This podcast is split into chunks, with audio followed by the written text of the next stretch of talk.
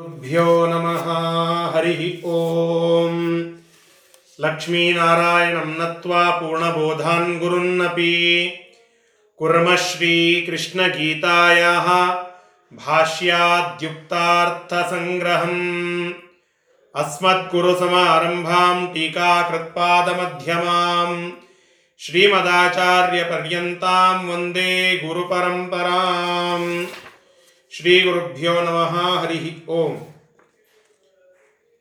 ಹದಿನಾಲ್ಕನೇ ಅಧ್ಯಾಯ, ಗುಣತ್ರಯ ವಿಭಾಗ ಅನ್ನುವಂತಹ ಅಧ್ಯಾಯ. ಅಲ್ಲಿ ಸತ್ವಗುಣ, ರಜೋಗುಣ ಮತ್ತು ತಮೋಗುಣ. ಇವುಗಳ ವಿಕಾರ ಹೇಗಿರುತ್ತದೆ? ಮತ್ತು ಇವುಗಳ ವ್ಯಾಪಾರ ಹೇಗಿರುತ್ತದೆ? ಇವುಗಳನ್ನೆಲ್ಲ ನಾವು ಅಧ್ಯಯನ ಮಾಡುತ್ತಾ ಇದ್ದೇವೆ. ಈ ತಮೋಗುಣ ಹಂಗಂದ್ರೆ ಏನು? ಅದರ ವ್ಯಾಪಾರ ಹೇಗಿರುತ್ತದೆ? ರಜೋಗುಣ ಅಂದ್ರೆ ಏನು? ಅದರ ವ್ಯಾಪಾರ ಹೇಗಿರುತ್ತದೆ? ಸತ್ವಗುಣ ಅಂದ್ರೆ ಏನು? ಅದರ ವ್ಯಾಪಾರ ಹೇಗಿರುತ್ತದೆ? ಅವುಗಳಿಗೆ ಅಭಿಮಾನಿ ದೇವತೆಗಳು ಯಾರು? ಅರ್ಥಾತ್ ಲಕ್ಷ್ಮೀದೇವಿಯ ಸ್ವರೂಪಗಳು ಶ್ರೀದೇವಿ, ಭೂದೇವಿ ಮತ್ತು ದುರ್ಗಾದೇವಿ. ಇವೆಲ್ಲ ವಿಚಾರಗಳನ್ನ ನಾವು ಅಧ್ಯಯನ ಮಾಡುತ್ತಾ ಹತ್ತು ಶ್ಲೋಕಗಳನ್ನು ಈವರೆಗೆ ತಿಳಿದುಕೊಂಡಿದ್ದೇವೆ.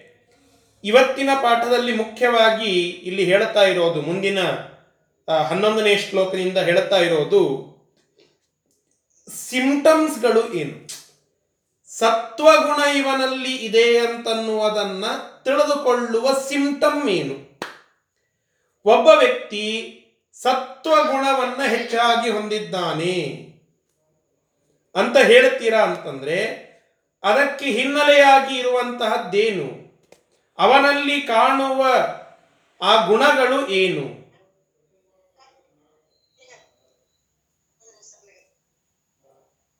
ಕೆಲಸ ಇರ್ತದಲ್ಲ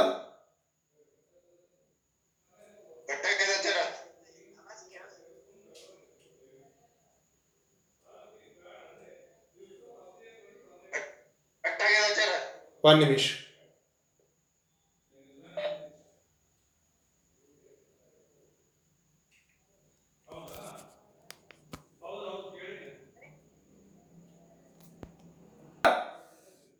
ಅದು ಹೇಗೆ ಜ್ಞಾನ ಸಂಘದಿಂದ ಸುಖ ಸಂಘದಿಂದ ಇರುತ್ತದೆ ರಜೋಗುಣದ ವ್ಯಾಪಾರ ಅದು ಹೇಗೆ ಕರ್ಮದಲ್ಲಿ ನಮ್ಮನ್ನ ಪ್ರವೃತ್ತರನ್ನಾಗಿ ಮಾಡುತ್ತದೆ ಮತ್ತು ತಮೋಗುಣದ ವ್ಯಾಪಾರ. ಇದು ಹೇಗೆ ಮಿಥ್ಯಾಜ್ಞಾನವನ್ನ ನಮ್ಮಲ್ಲಿ ಹುಟ್ಟಿಸ್ತದೆ. ಈ ವಿಚಾರಗಳನ್ನೆಲ್ಲ ನಾವು ಹತ್ತು ಶ್ಲೋಕಗಳವರೆಗೆ ತಿಳಿದುಕೊಂಡಿದ್ದೇವೆ. ಹತ್ತನೇ ಶ್ಲೋಕದವರೆಗೆ ಇಷ್ಟ ಆಯಿತು. ಹತ್ತನೇ ಶ್ಲೋಕದಲ್ಲಿ ಏನು ಹೇಳಿದರು ಅಂತಂದ್ರೆ ರಜಸ್ತಮಶ್ ರಜಸ್ತಮಶ್ಚಾಭಿಭೂಯ. ಸತ್ವಂ ಭವತಿ ಭಾರತ. ರಜಸ್ಸತ್ವಂ ತಮಶ್ಚೈವ, ತಮಸ್ಸತ್ವಂ ರಜಸ್ತತ. ಪರಮಾತ್ಮನ ಕಾರುಣ್ಯದಿಂದ ಯಾವ ವ್ಯಕ್ತಿಯಲ್ಲಿ ಸತ್ವಗುಣ ಹೆಚ್ಚಾಗಿ ಇದೆಯೋ, ಅವನಲ್ಲಿ ಉಳಿದ ಎರಡು ಗುಣಗಳು ಸೈಲೆಂಟ್ ಆಗಿ ಬಿಡುತ್ತವೆ. ಅಂದ್ರೆ ಏನು?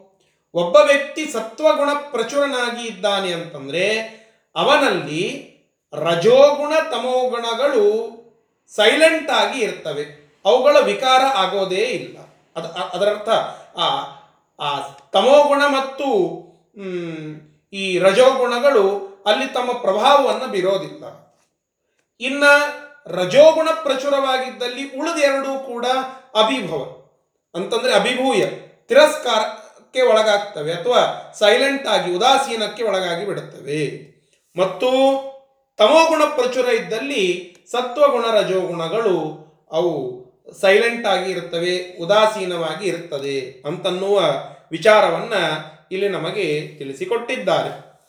ಇಷ್ಟು ಹೇಳಿ ಇವತ್ತಿನ ಪಾಠದಲ್ಲಿ ಹನ್ನೊಂದನೇ ಶ್ಲೋಕದಿಂದ ಏನು ಹೇಳುತ್ತಾ ಇದ್ದಾರೆ ಅಂತಂದ್ರೆ, ಆ ಸತ್ವಾದಿ ಗುಣಗಳಿಂದ ದೇಹದಲ್ಲಿ ಆಗುವ ಪರಿಣಾಮಗಳೇನು? ಒಬ್ಬ ವ್ಯಕ್ತಿ ಸತ್ವಗುಣವನ್ನು ಹೆಚ್ಚಾಗಿ ಹೊಂದಿದ್ದಾನೆ ಅಂತಂದರೆ ಅಲ್ಲಿ ಏನ್ ಸಿಂಟಮ್ಸ್ಗಳನ್ನು ನಾವು ಕಾಣಬಹುದು. ಈಗ ಹೇಳುತ್ತೇವಲ್ಲ ಸಾಮಾನ್ಯವಾಗಿ. ಏವನಲ್ಲಿ ಆ ಒಂದು ರೋಗ ಇದೆ. ಆ ರೋಗಕ್ಕೆ ಒಂದಿಷ್ಟು ಸಿಂಟಮ್ಸ್ಗಳು ನಮಗೆ ಕಂಡು ಬಂದಿವೆ ಅಂತ. ಹಾಗೆ ಇಲ್ಲಿ ಸತ್ವಗುಣ ಒಬ್ಬನಲ್ಲಿ ಇದೆ. ಅಂದರೆ ಅವನಿಗೆ ಇರುವ ಸಿಂಪ್ಟಮ್ಸ್ಗಳೇನು? ರೋಗ ಅಂತಲ್ಲ ಸಿಂಪ್ಟಮ್ಸ್ಗಳು. ಅಲ್ಲಿ ಕಾಣುವ ಗುಣಲಕ್ಷಣಗಳು ಏನು? ಅನ್ನುವ ವಿಚಾರವನ್ನ ಈ ಮೂರು ಸತ್ವಗುಣದ ಪ್ರಚುರವಾಗಿ ಇರುವಂಥವರ ಗುಣಲಕ್ಷಣ ಏನು? ತಮೋಗುಣ ಪ್ರಚುರವಾಗಿರುವಂಥವರ ಗುಣಲಕ್ಷಣ ಏನು? ಮತ್ತು ಈ ಇಲ್ಲಿ ಇನ್ನೊಂದು, ರಜೋಗುಣದ ಪ್ರಚುರವಾಗಿರುವಂಥವರ ಗುಣಲಕ್ಷಣಗಳೇನು? ಎಂಬುದನ್ನ ಇಲ್ಲಿ ಆ ದೇಹಗಳಲ್ಲಿ ಆಗುವ ಪರಿಣಾಮಗಳು, ಅದಕ್ಕೆ ಸಂಬಂಧಪಟ್ಟಂತಹ ಗುಣಲಕ್ಷಣಗಳು, ಅವುಗಳನ್ನು ಇಲ್ಲಿ ಹೇಳುತ್ತಾ ಇದ್ದಾರೆ ಹನ್ನೊಂದನೆಯ ಶ್ಲೋಕದಿಂದ. ಹನ್ನೊಂದನೆಯ ಶ್ಲೋಕವನ್ನು ಹೇಳುತ್ತಾ ಇದ್ದಾನೆ. ಸರ್ವದ್ವಾರೇಶು ದೇಹೇಸ್ಮಿನ್. ಪ್ರಕಾಶ ಉಪಜಾಯತೆ. ಜ್ಞಾನಂ ಯದಾ ತದಾ ವಿದ್ಯಾತ್ ವಿವೃದ್ಧಂ ಸತ್ವಮಿತ್ಯುತ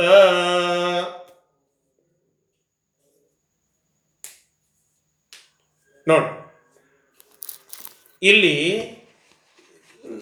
ಕೆ, ಅದಕ್ಕೆ ರಾಯರು ಒಂದು ಪ್ರಶ್ನೆಯನ್ನು ಮಾಡ್ಕೋತಾರೆ ಈ ಈ ಒಂದು ಶ್ಲೋಕದ ವ್ಯಾಖ್ಯಾನವನ್ನು ಮಾಡುವುದಕ್ಕಿಂತ ಮುಂಚೆ ಸುಮ್ಮನೆ ಒಂದು ಸಣ್ಣ ಪ್ರಶ್ನೆಯನ್ನು ಮಾಡಿಕೊಂಡು ಅದಕ್ಕೆ ಮುಂದುವರಿಯುತ್ತಾರೆ. ಕೇನ ಲಿಂಗೇನ ಸತ್ವಾದಿ ವೃದ್ಧಿರ್ಜ್ಞೇಯ ಜ್ಞೇಯ ಇತ್ಯತಃ ಆಹ. ಅಂದ್ರೆ ಯಾವ ಲಿಂಗದಿಂದ? ಲಿಂಗ ಅಂತಂದ್ರೆ ಇಲ್ಲಿ ಕಾರಣ ಅಂತ ಅರ್ಥ. ಯಾವ ಕಾರಣದಿಂದ ಅಥವಾ ಯಾವ ಒಂದು ಗಮಕದಿಂದ ಸತ್ವಾದಿ ಗುಣಗಳ ವೃದ್ಧಿಯನ್ನು ನಾವು ತಿಳಿದುಕೊಳ್ಳಬಹುದು? ಅಂತ ನೀವೇನಾದರೂ ಪ್ರಶ್ನೆ ಮಾಡಿದರೆ ಸತ್ವಗುಣ ಹೇಗೆ ವೃದ್ಧಿಯಾಗಿದೆ ಹೇಳುತ್ತೇನೆ ಕೇಳು. ಅಂತ ಅರ್ಜುನನಿಗೆ ಕೃಷ್ಣ ಪರಮಾತ್ಮ ಹೇಳುತ್ತಾ ನಮ್ಮೆಲ್ಲರಿಗೆ ಉಪದೇಶವನ್ನ ಮಾಡ್ತಾ ಇದ್ದಾನೆ. ಸರ್ವದ್ವಾರೇಶು ಅಂತ ಹೇಳಿ. ಏನು? ಅಸ್ಮಿನ್ ದೇಹೆ ಸರ್ವದ್ವಾರೇಶು ಶ್ರೋತ್ರಾದಿಷು ಜ್ಞಾನಂ ಶಬ್ದಾದಿ ಜ್ಞಾನಾತ್ಮಕ ಪ್ರಕಾಶ. ನೋಡಿ. ಪರಮಾತ್ಮ ಇಲ್ಲಿ ಹೇಳುತ್ತಾ ಇದ್ದಾನೆ ಕೃಷ್ಣ ಪರಮಾತ್ಮ ಸರ್ವದ್ವಾರೇಶು ಈ ದೇಹ, ಅಸ್ಮಿನ್ ದೇಹೆ, ಈ ದೇಹದಲ್ಲಿ ಸರ್ವದ್ವಾರೇಶು ಎಲ್ಲ ದ್ವಾರಗಳಲ್ಲಿ ಜ್ಞಾ, ಶಬ್ದ ಮೊದಲಾದಂತಹ ಏನು ಜ್ಞಾನ ರೂಪವಾದಂತಹ ಪ್ರಕಾಶ ಆಗ್ತದೋ, ಅರ್ಥಾತ್ ಒಂದು ಯಾವುದೋ ವಿಚಾರವನ್ನು ನಾವು ಕೇಳಿ ತತ್ವಜ್ಞಾನ ಸ್ಫುರಣವಾಗ್ತದೋ, ಅಂತಹ ಸ್ಫುರಣವಾದಂತಹ ತತ್ವಜ್ಞಾನದಿಂದ ಸಾತ್ವಿಕವಾದ ಸುಖ ಅದು ಸಿಗ್ತದೋ ಅಂತಹ ಒಬ್ಬ ವ್ಯಕ್ತಿಯಲ್ಲಿ ಶಬ್ದಾದಿಗಳ ಜ್ಞಾನ ಪ್ರಕಾಶವಾಗಿ ಸುಖ ಒಬ್ಬನಲ್ಲಿ ಸಿಕ್ತು, ಅದರಿಂದ ಸುಖ ಸಿಕ್ತು ಅಂತಂದ್ರೆ ಅಂತವ ಸತ್ವ ಗುಣವನ್ನು ಹೆಚ್ಚಾಗಿ ಉಳ್ಳ ವ್ಯಕ್ತಿ ಅಂತ ನಾವು ಕನ್ಸಿಡರ್ ಮಾಡಬೇಕು. ಯಾರು? ದೇವತೆಗಳನ್ನ ನೋಡಿ. ದೇವತೆಗಳನ್ನ ನಾವಿಲ್ಲಿ ಉದಾಹರಣವಾಗಿ ತೆಗೆದುಕೊಳ್ಳಬಹುದು. ಆ ಎಲ್ಲ ದೇವತೆಗಳಿಗೆ, ಋಷಿಗಳಿಗೆ ಸತ್ವಗುಣ ಹೆಚ್ಚಾಗಿ ಇದೆ ಅಂತನ್ನೋದಕ್ಕೆ ಈ ಎಲ್ಲ ಕ್ಯಾರೆಕ್ಟರಿಸ್ಟಿಕ್ಸ್ಗಳನ್ನು ಅವರಲ್ಲಿ ನೋಡಬಹುದು. ಅವರಲ್ಲಿ ಯಾವ ಆ ತತ್ವಜ್ಞಾನ ಏನು ಹೆಚ್ಚಾಗಿ ಇರುತ್ತದೋ ಅದರಿಂದ ಅವರಿಗೆ ಆ ಶಬ್ದಾದಿಗಳ ಜ್ಞಾನರೂಪವಾದಂತಹ ಪ್ರಕಾಶ ಅವರಲ್ಲಿ ಇರುತ್ತದೆ. ತನ್ಮೂಲಕ ಆ ಸುಖಾದಿಗಳು ಕೂಡ ಅವರಿಗೆ ಉಂಟಾಗ್ತಾ ಇರುತ್ತದೆ. ಇಂತಹ ದುಃಖದ ಲೇಷವಿಲ್ಲದ ಸಾತ್ವಿಕವಾದ ಸುಖ ಯಾರಲ್ಲಿ ಇರ್ತದೋ ದೇವತೆಗಳಲ್ಲಿ ಇರುತ್ತದೆ. ಅಂತಹ ದೇವತೆಗಳು ಸಾತ್ವಿಕರು ಅಥವಾ ಸತ್ವಗುಣವನ್ನ ಹೆಚ್ಚಾಗಿ ಉಳ್ಳವರು ಅಂತನ್ನುವುದನ್ನ ನಾವು ಅರ್ಥ ಮಾಡ, ಅರ್ಥ ಮಾಡಿಕೊಳ್ಳಲಿಕ್ಕೆ ಸಾಧ್ಯ. ಅನ್ನುವುದನ್ನೇ ಇಲ್ಲಿ ಕೃಷ್ಣ ಪರಮಾತ್ಮ ಸರ್ವದ್ವಾರೇಶು ಅಂತನ್ನುವ ಈ ಶ್ಲೋಕದಲ್ಲಿ ಹೇಳುತ್ತಾ ಇದ್ದಾನೆ. ಇದರ ಶಬ್ದಶಃ ಅರ್ಥವನ್ನ ಹೇಳುತ್ತೇನೆ. ಅಸ್ಮಿನ್ ದೇಹೆ, ಈ ದೇಹದಲ್ಲಿ ಅಸ್ಮಿನ್ ದೇಹೆ ಈ ದೇಹದಲ್ಲಿ ಸರ್ವದ್ವಾರೇಶು ಸರ್ವದ್ವಾರ ಅಂತಂದ್ರೆ ಇಂದ್ರಿಯಗಳ ಮೂಲಕವಾಗಿ ಅಂತ ಅರ್ಥ. ಶ್ರೋತ್ರ, ಚಕ್ಷು ಶ್ರೋತ್ರ ಇವೆಲ್ಲ ಏನು ಇಂದ್ರಿಯಗಳಿವೆ ಅಲ್ಲ, ಈ ಎಲ್ಲ ಇಂದ್ರಿಯಗಳ, ಇಂದ್ರಿಯಗಳಲ್ಲಿ ಜ್ಞಾನಂ ಪ್ರಕಾಶ. ಶಬ್ದ ಮೊದಲಾದಂತಹ ಜ್ಞಾನರೂಪವಾದಂತಹ, ಅಂದ್ರೆ ನಾವೇನು ಮಾತುಗಳನ್ನು ಕೇಳುತ್ತೇವಲ್ಲ, ಆ ಶಬ್ದ ಅದರಿಂದ ಒಂದು ಜ್ಞಾನ. ಮತ್ತು ನೋಟ ಅಥವಾ ದೃಷ್ಟಿ ಅದರಿಂದ ಒಂದು ಜ್ಞಾನ. ಸ್ಪರ್ಶ ಅದೊಂದು ಜ್ಞಾನ. ಈ ರೀತಿಯಾಗಿ ಶಬ್ದಾದಿ ಜ್ಞಾನರೂಪವಾದಂತಹ ಪ್ರಕಾಶ ಅದೇನು ಪ್ರಕಾಶ ಮೂಡುತ್ತದೋ ಮತ್ತು ಉತ ಅನಂತರ ಮತ್ತೆ ಸುಖಾದಿಗಳು ಯದಾ ಉಪಜಾಯತೆ ಯಾವ ರೀತಿಯಾಗಿ ಹುಟ್ಟುತ್ತವೆ. ಅಂದರೆ ಜ್ಞಾನ, ಶಬ್ದಾದಿಗಳ ಮೂಲಕ ಜ್ಞಾನ ಮತ್ತು ಆ ಶಬ್ದದಿಂದ ಸುಖಾದಿಗಳು ಕೂಡ ಉಂಟಾಗಬೇಕು. ಇಂತಹ, ಅಂದರೆ ನಮಗೂ ನಿಮಗೂ ಕೂಡ ಅನೇಕ ಬಾರಿ ಶಬ್ದಾದಿಗಳಿಂದ ಸುಖ ಉಂಟಾಗ್ತದೆ. ಯಾವುದೋ ಒಂದು ಶಬ್ದವನ್ನ ಕೇಳುತ್ತೇನೆ, ನನಗೆ ಸುಖ ಆಗ್ತದೆ, ನನಗೊಂದು ಜ್ಞಾನ ಬರ್ತದೆ, ಆ ಜ್ಞಾನದಿಂದ ಸುಖ ಆಗ್ತದೆ. ನಿಶ್ಚಿತವಾಗಿ ಬಹಳಷ್ಟಲ್ಲ ಸಾತ್ವಿಕರಿಗೆ ಅಷ್ಟು ಇದ್ದಷ್ಟಲ್ಲ. ಮತ್ತು ಕೆಲವೊಮ್ಮೆ ಶಬ್ದಗಳನ್ನು ಕೇಳುತ್ತೇವೆ, ಜ್ಞಾನ ಆಗ್ತದೆ ಅದರ ಸುಖ ಆಗೋದಿಲ್ಲ. ಹೀಗೂ ಇರ್ಲಿಕ್ಕೆ ಬರೋದಿಲ್ಲ. ಸತ್ವಗುಣ ಪ್ರಚುರವುಳ್ಳಂಥವ್ರದ್ದು ಏನಿರ್ತದೆ ಬಹಳಷ್ಟು ಸುಖ ಆಗ್ತದೆ. ದುಃಖದ ಲೇಷ ಇರೋದಿಲ್ಲ. ಸಾತ್ವಿಕವಾದ ಸುಖ ಇರುತ್ತದೆ ಮತ್ತು ಆ ಶಬ್ದಾದಿಗಳ ಜ್ಞಾನ ರೂಪದಿಂದ ಅವರಿಗೆ ಸುಖ ಆಗ್ತಾ ಇರ್ತದೆ. ಇಷ್ಟು ಇಲ್ಲಿ ಹೇಳಬೇಕಾಗಿರುವಂತಹ ತಾತ್ಪರ್ಯ. ಯದಾ ಉಪಜಾಯತೆ. ಯಾವಾಗ ಅವರಲ್ಲಿ ಹುಟ್ಟುತ್ತದೆಯೋ ತದಾ ಆ ಸಮಯದಲ್ಲಿ ಸತ್ವಂ ವಿವೃದ್ಧಂ ಇತಿ ವಿದ್ಯಾತ.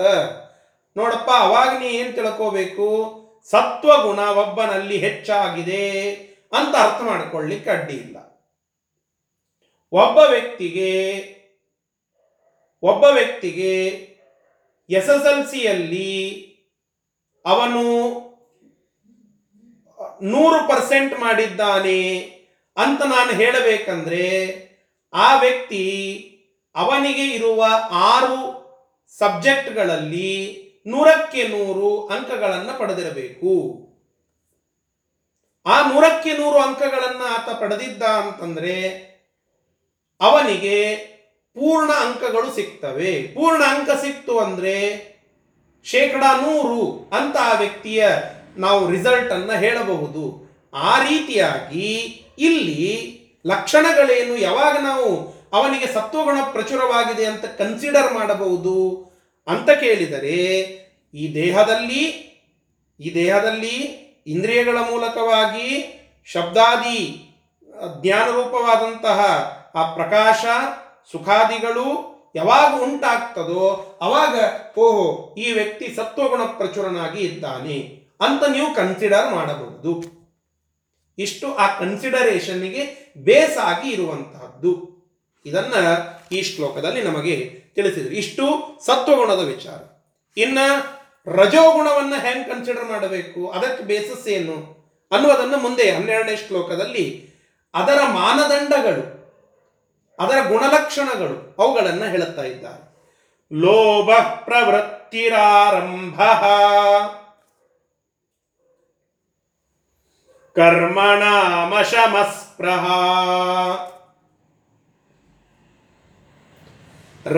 ಸೇತಾನಿ ಜಾಯಂತೆ.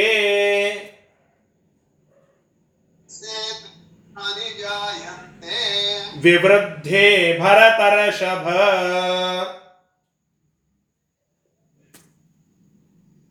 ಸರಿ ಇಲ್ಲಿ ಆ ಭರತರ್ಷಭ ಅಂದ್ರೆ ಭರತ ಕುಲದಲ್ಲಿ ಶ್ರೇಷ್ಠನಾದಂತಹ ಅರ್ಜುನನನ್ನ ಉದ್ದೇಶಿಸಿ ಕೃಷ್ಣ ಪರಮಾತ್ಮ ರಜೋಗುಣದ ವಿಕ, ರಜೋಗುಣದ ಒಂದು ಸಿಂಟಮ್ಸ್ಗಳು ಅದಕ್ಕೆ, ಅದನ್ನ ನಾವು ಕನ್ಸಿಡರ್ ಮಾಡಬೇಕಾದಾಗ ಇರುವ ಕೆಲವು ಮಾಪಕಗಳು ಅವುಗಳನ್ನ ಹೇಳುತ್ತಾ ಇದ್ದಾರೆ. ಯಾರಲ್ಲಿ ರಜೋಗುಣ ಹೆಚ್ಚಾಗಿದೆ?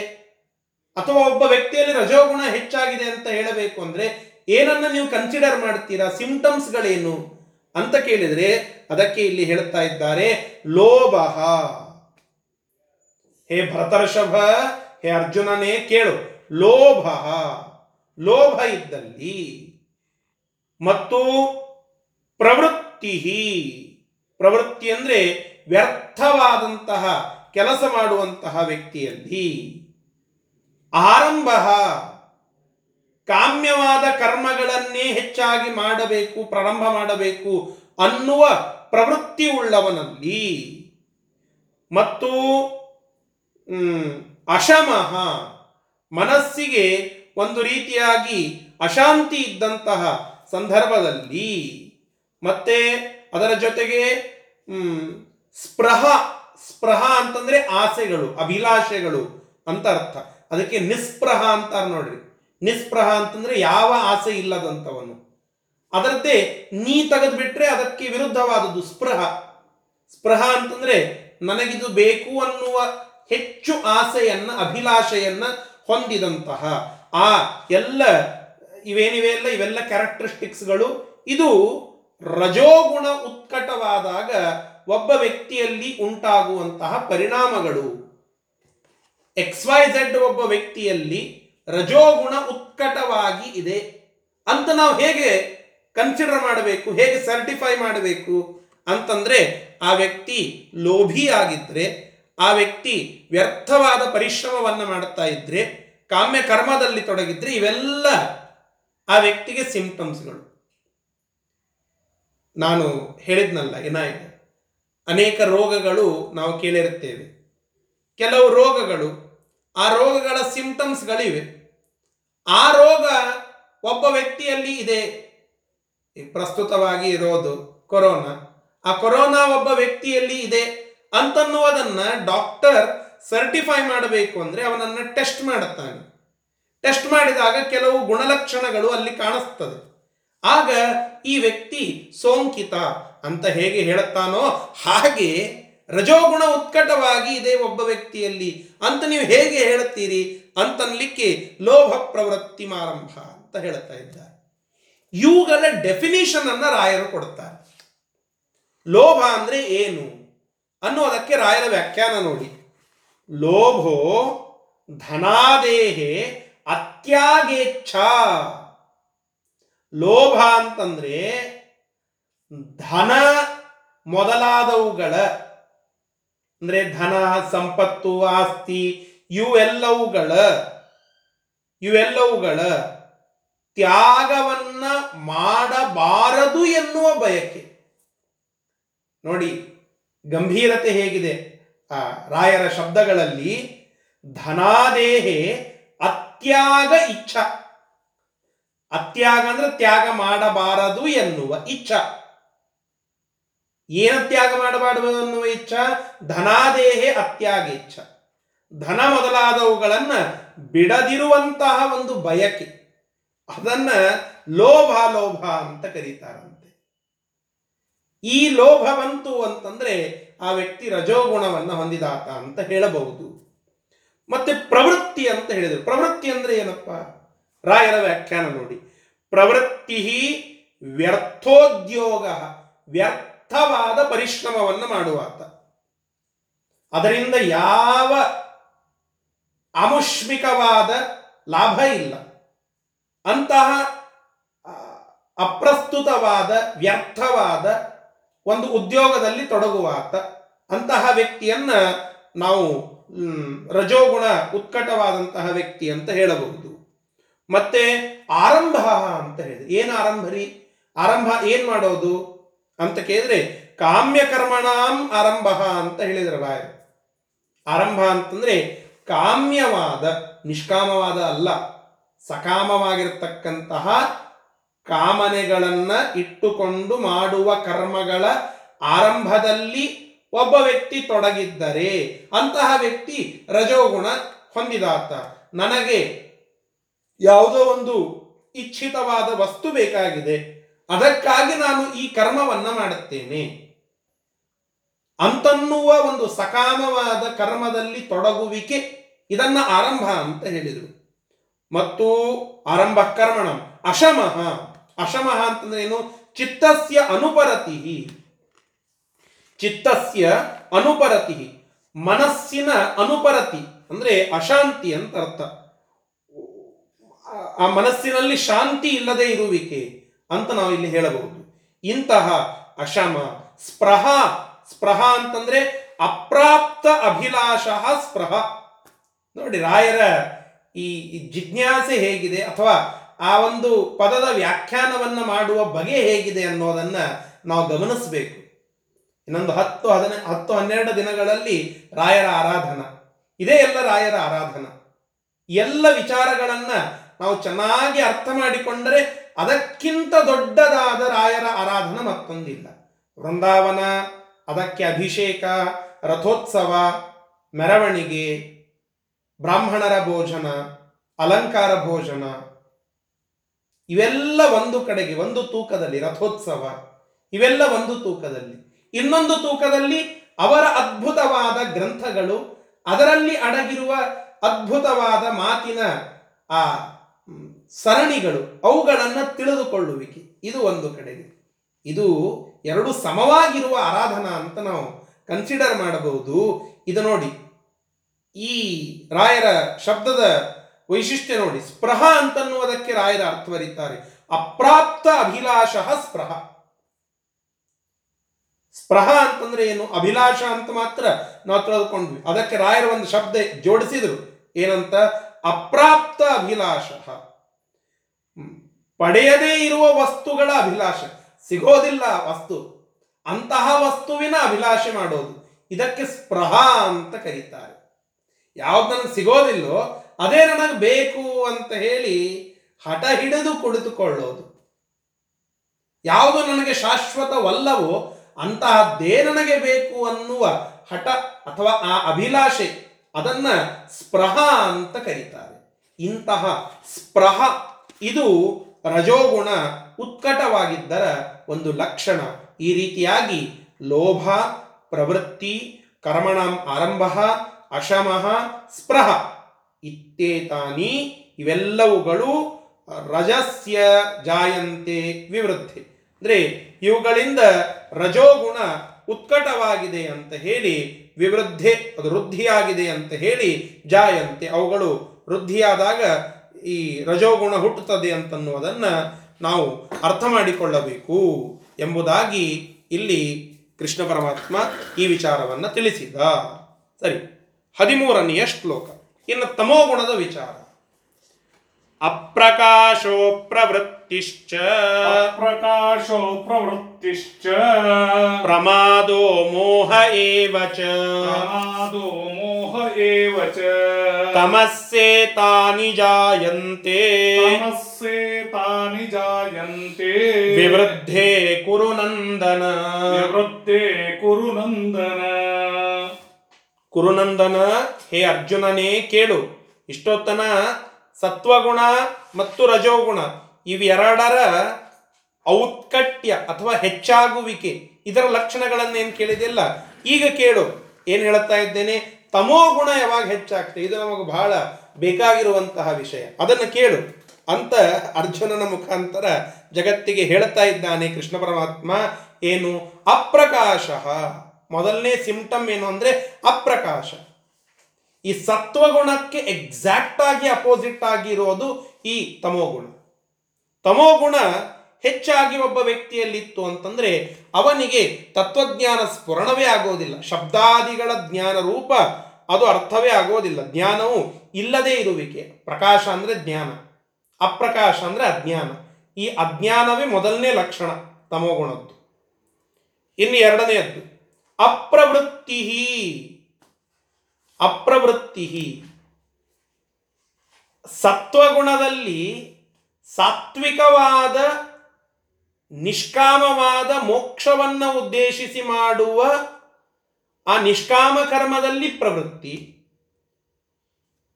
ಇಲ್ಲಿ ರಜೋಗುಣದಲ್ಲಿ ಅಲ್ಲಿ ಹೇಳಿದ್ರಲ್ಲ, ಕರ್ಮಣಾಂ ಆರಂಭ, ಅಂದ್ರೆ ಕಾಮ್ಯ ಕರ್ಮದಲ್ಲಿ ನಮ್ಮ ಪ್ರವೃತ್ತಿ. ಮತ್ತು ಇಲ್ಲಿ ಹೇಳ್ತಾ ಇದ್ದಾರೆ ಅಪ್ರವೃತ್ತಿ, ಕೆಲಸಾನೇ ಮಾಡದೇ ಇರುವಿಕೆ, ಉದ್ಯೋಗ ಇಲ್ಲದೇ ಇರುವಿಕೆ.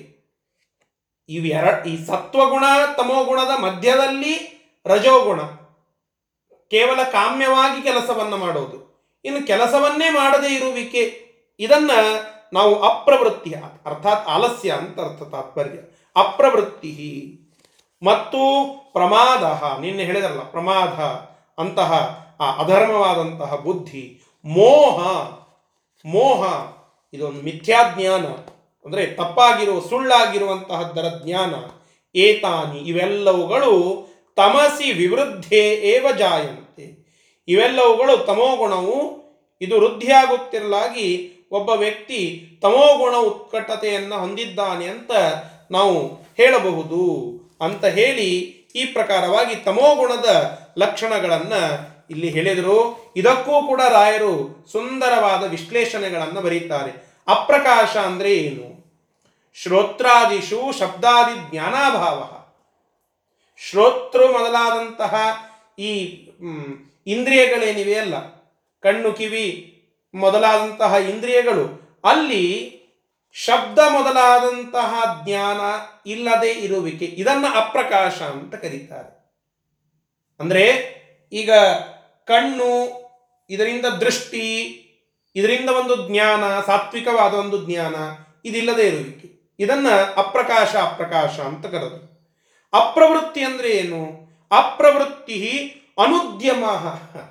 ನೋಡಿ, ಉದ್ಯಮ ಅಂತಂದ್ರೆ ಕೆಲಸ ಮಾಡೋದು ಅನುದ್ಯಮ ಅಂತಂದ್ರೆ ಕೆಲಸ ಮಾಡದೇ ಇರುವಿಕೆ. ಪ್ರವೃತ್ತಿ ಇಲ್ಲದೆ ಇರುವಿಕೆ, ಆಲಸ್ಯ ಅಂತ ಅರ್ಥ. ಪ್ರಮಾದ. ಪ್ರಮಾದ ಅನ್ಲಿಕ್ಕೆ ಅರ್ಥವನ್ನ ಅನವಧಾನಂ. ಅನವಧಾನ ಅಂತ ಬರೀತಾರೆ. ಅನವಧಾನ ಅಂತಂದ್ರೆ ಏನು? ಅವಧಾನ ಇಲ್ಲದೆ ಇರುವಿಕೆ. ಅಂದ್ರೆ ಧರ್ಮದಲ್ಲಿ ನಮ್ಮ ಅವಧಾನ, ಬುದ್ಧಿ ಇಲ್ಲದೆ ಇರುವಿಕೆ. ಇದನ್ನ ನಾವು ಪ್ರಮಾದ ಪ್ರಮಾದ ಅಂತ ಕರೀಬೇಕು. ಮೋಹ ಅಂದ್ರೆ ವಿಪರ್ಯಯ, ಮಿಥ್ಯಾಜ್ಞಾನ ಅಂತ ಅರ್ಥ. ಮತ್ತು ಏತಾನ್ ಇವೆಲ್ಲವುಗಳು ಕೂಡ ಹೆಚ್ಚಾದಾಗ ತಮೋಗುಣ ಹೆಚ್ಚಾಗಿದೆ ಅಂತ ನಾವು ತಿಳಿದುಕೊಳ್ಳಬಹುದು ಅಂತ ತಮೋಗುಣದ ಹೆಚ್ಚಾಗುವಿಕೆಯ ಲಕ್ಷಣವನ್ನ ಇಲ್ಲಿ ತಿಳಿಸಿಕೊಟ್ರು. ರಾಯರು ಅದಕ್ಕೆ ವಿಶ್ಲೇಷಣೆಯನ್ನು ಮಾಡಿ ನಮಗೆ ಪೂರ್ಣವಾಗಿ ಅರ್ಥ ಮಾಡಿಸಿದರು. ಸರಿ, ಇದಾದ ಕೂಡಲೇ ಈ ಸತ್ವಾದಿ ಗುಣಗಳು ಯಾವ ಪ್ರಕಾರವಾಗಿ ಮರಣದಲ್ಲಿ ವೈವಿಧ್ಯವನ್ನು ಹೊಂದುತ್ತದೆ ಅಂತ ಕೇಳಿದರೆ ಅದಕ್ಕೆ ಬರೀತಾರೆ ಹದಿನಾಲ್ಕನೆಯ ಶ್ಲೋಕದಲ್ಲಿ. ಯದಾ ಸತ್ವೇ ಪ್ರವೃದ್ಧೇತು ಯದಾ ಸತ್ವೇ ಪ್ರವೃದ್ಧೇತು ಪ್ರಲಯಂ ಯಾತಿ ದೇಹ ಭೃತ ಪ್ರಲಯಂ ಯಾತಿ ದೇಹಭೃತ ತದೋತ್ತಮ ವಿದಾಂ ಲೋಕಾನ್ ತದೋತ್ತಮವಿದಾಂ ಲೋಕಾನ್ ಅಮಲಾನ್ ಪ್ರತಿಪದ್ಯತೆ ಅಮಲಾನ್ ಪ್ರತಿಪದ್ಯತೆ ನೋಡಿ ಯದಾತು ಯಾವುದೋ ಒಂದು ಕಾಲದಲ್ಲಿ ಸತ್ವೇ ಪ್ರವೃದ್ಧೆ. ಸತ್ವಗುಣ ಆ ವ್ಯಕ್ತಿಯಲ್ಲಿ ವೃದ್ಧಿಯಾಗುತ್ತಲಿರುವಾಗ ದೇಹಭೃತ್ ದೇಹಭೃತ್, ದೇಹವನ್ನ ಹೊತ್ತಿರುವ ಯಾರು? ಜೀವ. ಆ ಜೀವನು ಪ್ರಲಯಂ ಮರಣವನ್ನ ಯಾತಿ, ಹೊಂದುತ್ತಾನೆ ಅಂತಂದ್ರೆ, ಅಂದ್ರೆ ಸತ್ವಗುಣ ಪ್ರಚುರವಾದಾಗ ಒಬ್ಬ ವ್ಯಕ್ತಿ ಜೀವ ಮರಣವನ್ನ ಹೊಂದಿದರೆ, ಅದಕ್ಕೆ ಫಲ ಏನು? ತದಾ ಉತ್ತಮ ವಿಧಾಂ ಅಮಲಾನ್ ಲೋಕಾನ್ ಉತ್ತಮವಾಗಿರ್ತಕ್ಕಂತಹ ಆ ಕಾಲದಲ್ಲಿ ಉತ್ತಮ ವಿಧಾಂ ಉತ್ತಮವಾಗಿರ್ತಕ್ಕಂತಹ ಜ್ಞಾನಿಗಳು, ಆ, ಅಮಲಾನ್, ದೋಷರಹಿತ, ನಿರ್ಮಲವಾಗಿರ್ತಕ್ಕಂತಹ ಲೋಕಾನ್ ಲೋಕ ಅನ್ಲಿಕ್ಕೆ ದೇಹಗಳು ಅಂತ ಅರ್ಥ.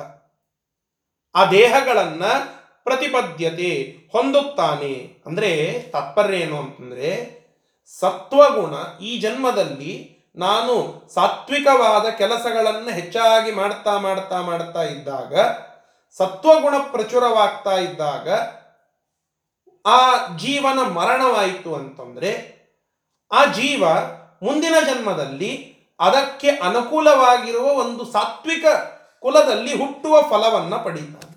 ಅಲ್ಲಿಯೂ ಮತ್ತೆ ಸತ್ವಗುಣ ಹೆಚ್ಚಾಯಿತು. ಹೀಗೆ ಹೆಚ್ಚಾಯ್ತಾ ಆಗ್ತಾ ಹೋದಂತೆ ಇದರಲ್ಲಿ ಒಂದೊಂದು ಪೊಸಿಷನ್ ಮೇಲೆ ಹೋದಂತೆ ಹೋದಂತೆ, ಇದು ಪಕ್ವತೆಯನ್ನ ಕಂಡಂತೆ ಕಂಡಂತೆ ಮೋಕ್ಷವನ್ನು ಪಡಿತಾನೆ ಅನ್ನೋದು ತಾತ್ಪರ್ಯ. ಇಷ್ಟು ಈ ಸತ್ವಗುಣದ ಪ್ರಚುರವಾದಾಗ ಮರಣವಾದರೆ ಏನು ಅನ್ನುವುದಕ್ಕೆ ಇಷ್ಟು ವಿಚಾರ. ಸರಿ, ಇನ್ನು ತಮೋಗುಣ, ಸರಿ, ರಜೋಗುಣ ಹೆಚ್ಚಾದರೆ ಏನಾಗ್ತದೆ? ಆಗ ಮರಣ ಆದಾಗ ಏನಾಗ್ತದೆ? ಅಂತ ಕೇಳಿದ್ರೆ ಅದಕ್ಕೆ ಹದಿನೈದನೇ ಶ್ಲೋಕದಲ್ಲಿ ಉತ್ತರವನ್ನು ಕೊಡುತ್ತಾರೆ. ರಜಸಿ ಪ್ರಲಯಂ ಗತ್ವಾ. ರಜಸಿ ಪ್ರಲಯಂ ಪ್ರಲಯಂ ಗತ್ವಾ. ಕರ್ಮ ಸಂಗಿಷು ಜಾಯತೆ. ಕರ್ಮ ಸಂಗಿಷು ಜಾಯತೆ. ತಥಾ ಪ್ರಲೀನಸ್ತಮಸಿ. ತಥಾ ತಥಾ ಪ್ರಲೀನಸ್ತಮಸಿ. ಮೂಢಯೋನಿಷು ಜಾಯತೆ. ಮೂಢಯೋ ನಿಷು ಜಾಯತೆ. ಇನ್ನು ರಜಸಿ ಅಂದ್ರೆ ರಜೋಗುಣ ಪ್ರವೃದ್ಧವಾದಾಗ ಹೆಚ್ಚಾದಾಗ ಅಂತ ಅರ್ಥ. ರಜೋಗುಣ ಹೆಚ್ಚಾದಾಗ ಪ್ರಲಯಂ ಗತ್ವ. ಆಗ ಒಬ್ಬ ಜೀವ ಮರಣವನ್ನು ಹೊಂದಿದರೆ ಏನಾಗ್ತದೆ? ಅತೀ ಸಂಸಾರದಲ್ಲಿ ಇರುವಿಕೆ, ಅತೀ ಲೋಭಿಯಾಗಿ ಇರುವಿಕೆ. ಈ ಪ್ರಕಾರವಾಗಿ ಕಾಮ್ಯವಾದ ಕರ್ಮವನ್ನೇ ಇಚ್ಛಾ ಮಾಡುವಿಕೆ. ಇಂತಹ ಒಂದು ಅವಸ್ಥೆಯಲ್ಲಿ ಇದ್ದಾಗ ಆ ಜೀವ ಮರಣವನ್ನು ಹೊಂದಿದರೆ ಏನಾಗ್ತದೆ? ಕರ್ಮಸಂಗಿಷು.